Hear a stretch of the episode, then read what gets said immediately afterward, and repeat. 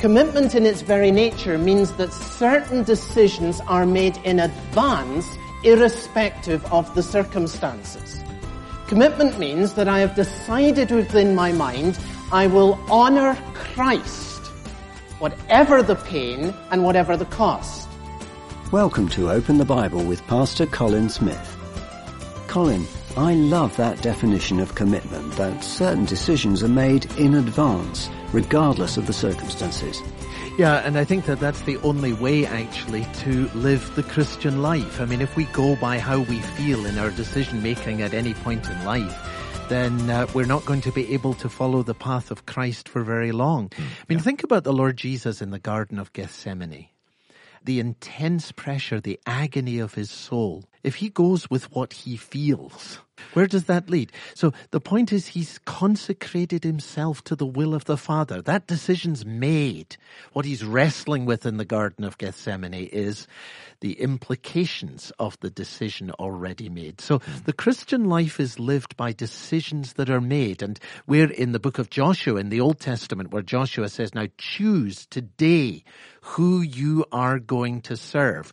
Don't try and make up your mind just as you're drifting along in life. You, there's got to be a decisive commitment and that's really at the heart of the message today. Have you made a decisive commitment to Jesus Christ? Because if you're waiting to see which way the wind blows, well, you'll go with the way of the wind. And that's not the way to live the Christian life. There's got to be a commitment to the Lord Jesus, and He committed Himself to you. Now is the time for you to commit yourself to Him. Well, as you've just heard, we're taking a look at the book of Joshua, so if you have a Bible, join us at chapter 24 as we begin this message, Divided Commitment. Now, I want to begin by describing a fictional character who we'll call Tom. And as I tell you about him, I want you to ask the question in your mind, what is Tom's problem? See if you can detect a pattern in this fictitious man's life. Here we go. Tom was raised in the northwest suburbs of Chicago. His parents divorced when he was 10 years old, and after that time, he had relatively little contact with his father. Tom did well at school and liked to play the trumpet, but he gave it up when he was 14 because he did not really enjoy practicing. When Tom was in college, he dated several girls. Usually, he dated for about six months. But when a girl began to get serious, Tom backed away. Tom's friends said, you could always tell where Tom has been because of the trail of broken hearts he leaves behind. When Tom graduated from college, he was hired by a company in the city where he was mentored in sales. Over the first two years, he brought relatively little profit to the company, but his boss felt that Tom had great potential for the future.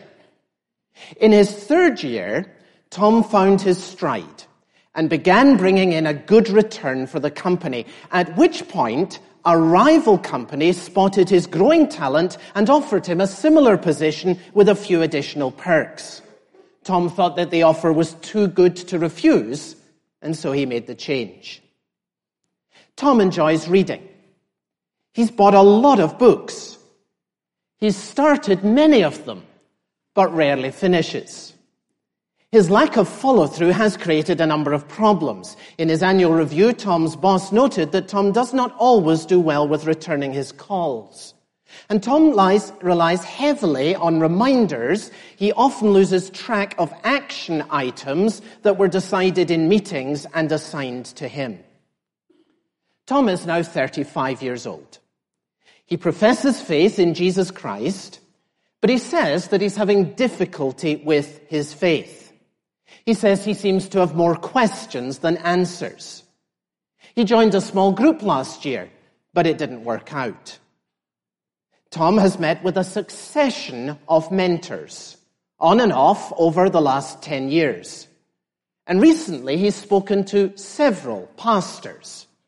Tom always likes to get a second opinion. But at the end of all this, Tom is discouraged.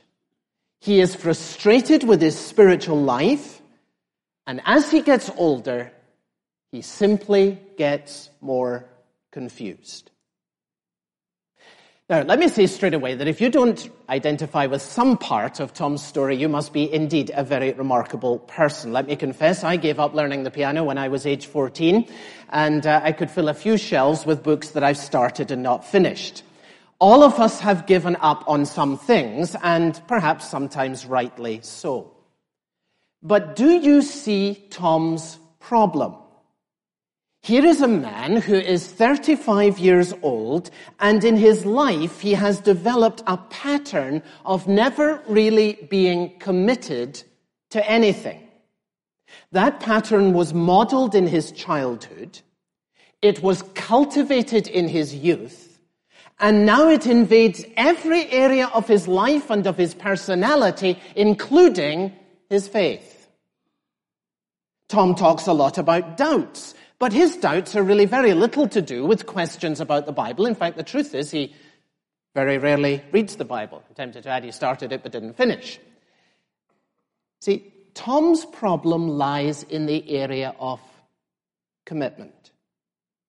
And it's not just that Tom has a difficulty in committing to Christ. It is that Tom has a difficulty in committing to anything. To anything.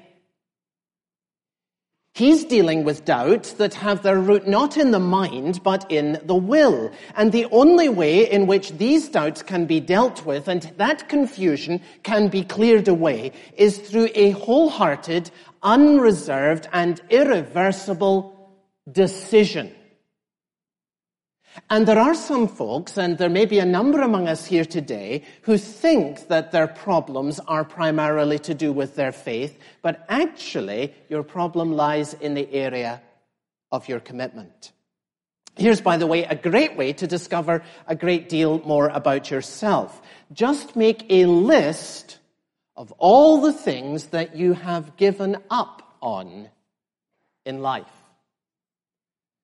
I remember very vividly in my early teens deciding that I wanted to quit an afternoon Sunday school class that I'd become bored with. I remember mooting the suggestion at home, and it was met with the question, What did you tell the leaders you would do? I said, Well, I said I'd be there for the year. Well, then you can quit at the end of the year. We've got to keep our commitments.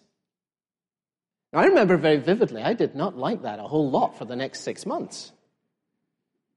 But it is the kind of thing that builds character. For if we do not cultivate the capacity of commitment in small things, we will not have the capacity of commitment in big things. And I want to suggest to you that Tom's problem is increasingly common in our society. We live, after all, in a culture that discourages commitment. We want to live together, people say, but not to marry. A classic response, I'll be there if I'm able. The pressure of that environment can very easily shape the kind of people that we become and shrivel our capacity to be committed to anything. Ask the question of our society, do you see evidence of a shriveling ability to be committed to anything. I had breakfast a while back with a college student and enjoyed a really honest conversation about where he was at that point in his relationship with the Lord. And this is what he said. I take my commitment, he said, on a day to day basis. I see what the day brings and I go with what I feel. Now, you see, what he was really saying is that he had no commitment at all. I determine my decisions by the circumstances at the time. That is zero commitment. Commitment in its very nature means that certain decisions are made in advance, irrespective of the circumstances. Commitment means that I have decided within my mind I will honor Christ whatever the pain and whatever the cost.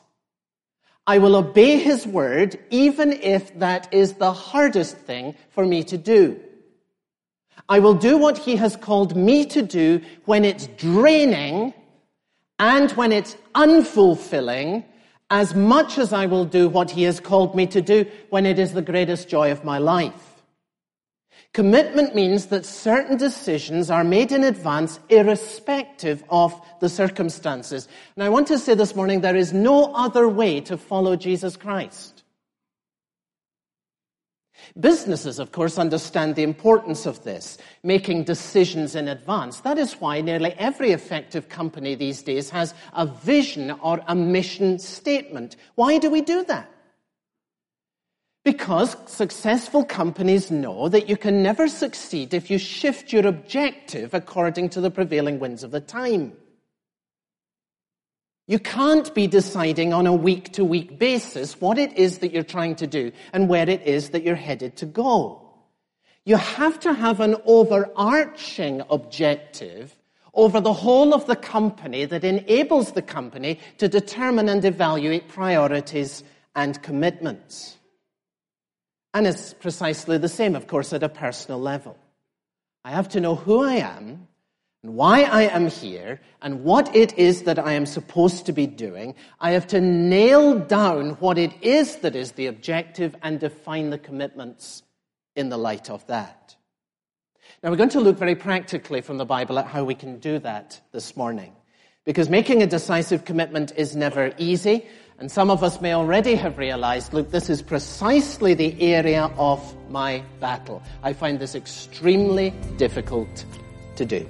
You're listening to Open the Bible with Pastor Colin Smith and a message called Divided Commitment, part of our series Faith with Questions. We're going to pause, but we'll be back to the message in just a moment. Open the Bible is a listener-supported ministry. And as you make a donation toward the ministry of £5 or more per month, we will send you as a free gift Pastor Colin Smith's book, Six Hours That Changed the World. Now back to the message. Here's Pastor Colin. So let's open the Bible together at Joshua in chapter 24. Joshua in chapter 24. And we're going to walk through three steps to decisive commitment. And we're going to see how they're modeled for us in the scripture and then try and apply them directly to our own situations. Joshua and chapter 24. I want you to notice that as Joshua brings the people to, as it were, draw a line in the sand in regards to their commitment to the Lord, that the very first thing he does and the very first thing we need is to face the challenge. Great question. What does God want from me? What is the calling? Well, Joshua gives us a wonderful answer to that question uh, right here. Verse 14. Fear the Lord and serve him with all faithfulness. Notice that name of God. He is the Lord. He calls me to a total exclusive commitment, whatever the cost and whatever the circumstances. And that eh, commitment is that I will be his servant. Fear the Lord and serve him with all faithfulness. So I come to that place of saying now, you are God. And I am your servant. And what that means is that my role in life is to do whatever you tell me to do. Now, of course, the world gets this completely and utterly the wrong way around. The world wants to say, I'm God. The world wants to say, I'm the center of all things, and that in some sense, God, however he is, has got to be serving me. He's got to help me fulfill my objectives for a happy and a peaceful life and so forth. That's what the Tower of Babel was all about. Remember trying to affirm man's central greatness. That's what evolutionism is all about. We're the cream of the crop, the top of the pile, and whoever God is, He's there to enhance the pleasurability, the prosperity, the peace of our lives. But you see, the Bible has it completely the other way around from the world. Far from you being the center of all things, and somehow God being there to serve you, I've come to recognize that this God who reveals himself in the Bible, my creator, he is the Lord. And my role as his servant is to do whatever he tells me to do. And since God has made me for himself, The wonderful thing is that I find myself in giving myself wholly to Him. It's a great irony. If I am made for Him, I can only find myself in giving myself to Him. That's why Jesus said, if you want to save your life, the only way to do it is to lose it. And if you try to hold it to yourself, you will end up losing it in the end. The only way to find freedom, real freedom, is to become a slave of Jesus Christ. And notice that God calls not only for our total allegiance, but for our exclusive allegiance. Uh, Joshua goes on to say, throw away the gods of your forefathers, the ones they worshipped beyond the river and in Egypt, and in this way serve the Lord. When the Bible talks about the other gods, I find it helpful to translate that into my mind into this little phrase, what the surrounding culture calls great. What the surrounding culture calls great. In other words, I am to make sure that what the other, the surrounding culture calls great is never allowed to take the place of God in my life. I have to take it off that pedestal so that I may serve Him and Him alone. Now remember that there is a great attraction in the idols and in what the surrounding culture calls great. One of the draws of idols, of course, throughout history and across many cultures has been that you can choose the idol that most suits your needs.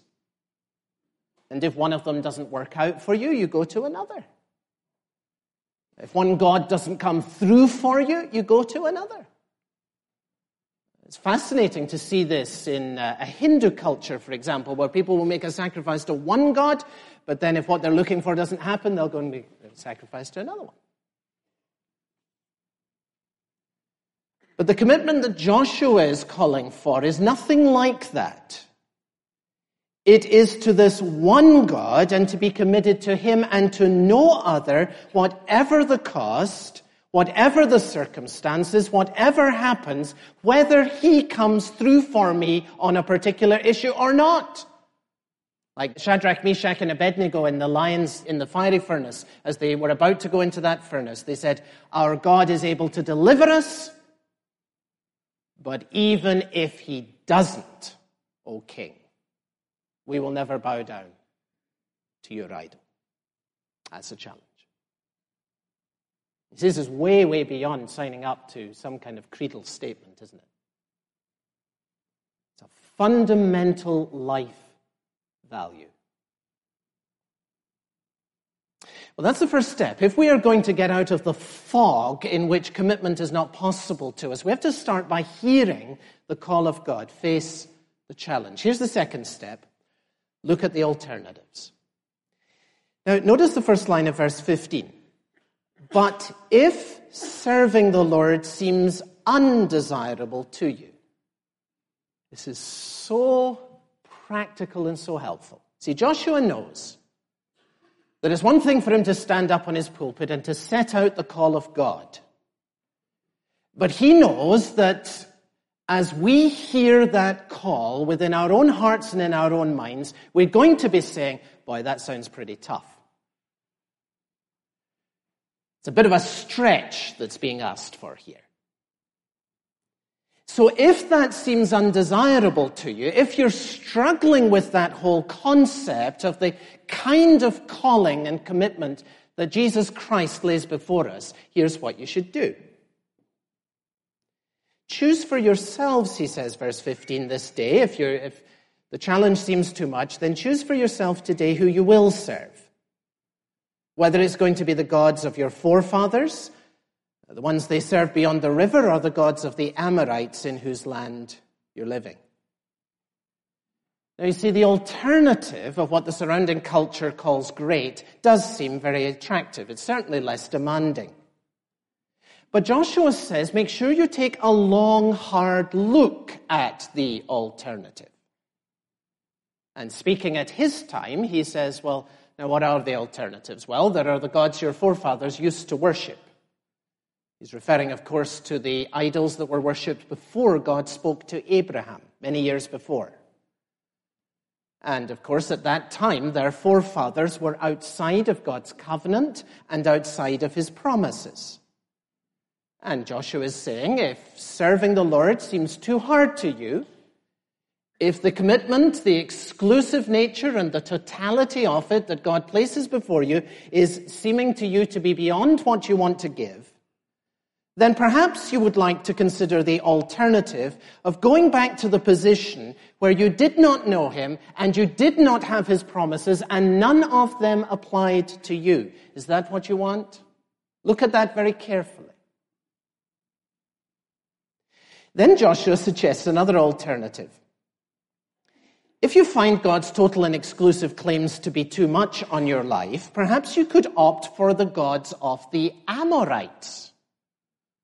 This is almost hilarious because, of course, the uh, Israelites had just routed the Amorites in the previous series of battles that had been described in the book of Joshua. And so Joshua is saying if you don't want to give everything that you have to the service of the living God of the Bible, maybe you'd like to uh, choose the God of your enemies, which I think would compute fairly quickly. You mean the gods that just got beat?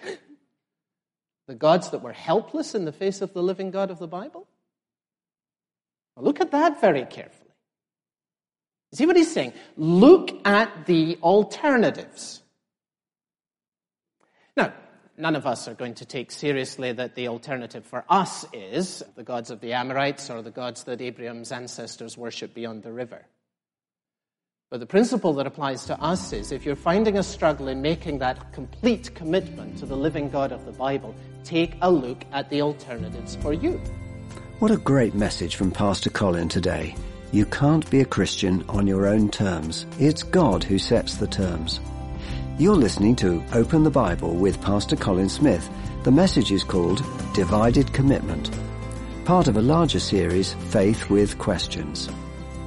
If you miss any of the series, you can catch up on openthebible.org.uk. You can download any message from the series as an MP3 file for free, or you can stream the series online. Open the Bible is supported by our listeners, and if you are able to give a gift of £5 or more, we would love to send you a copy of Pastor Colin's book, Six Hours That Changed the World. Colin, what are you hoping that readers will get from this book?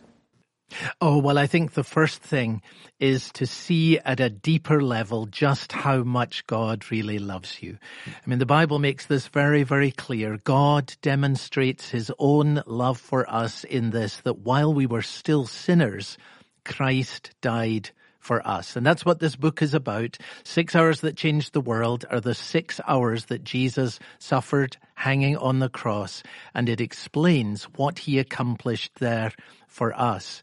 And you know, here's the problem there are many people who believe that Jesus died and rose, but they don't really feel that God loves them. And maybe you can relate to that. You, you know about the cross, you know that Jesus suffered and that he died, but it's not very obvious to you how this is love. I mean, how is this God really loving me? Well, I want you to see the love of Christ in the cross and to see that this love really is for you. For you to be able to say, no one has ever loved me like this and no one ever will love me like this. Jesus loves me, and in the cross, I see the full extent of God's love. Pastor Colin's book, Six Hours That Changed the World, is our free gift to you if you're able to support the work of Open the Bible this month. For Pastor Colin and Open the Bible, I'm David Pick. We hope you'll be with us next time. This has been an Open the Bible listener-supported production. Perhaps you're finding it difficult to serve the Lord. Well then, let's consider the alternatives. That's next time on Open the Bible.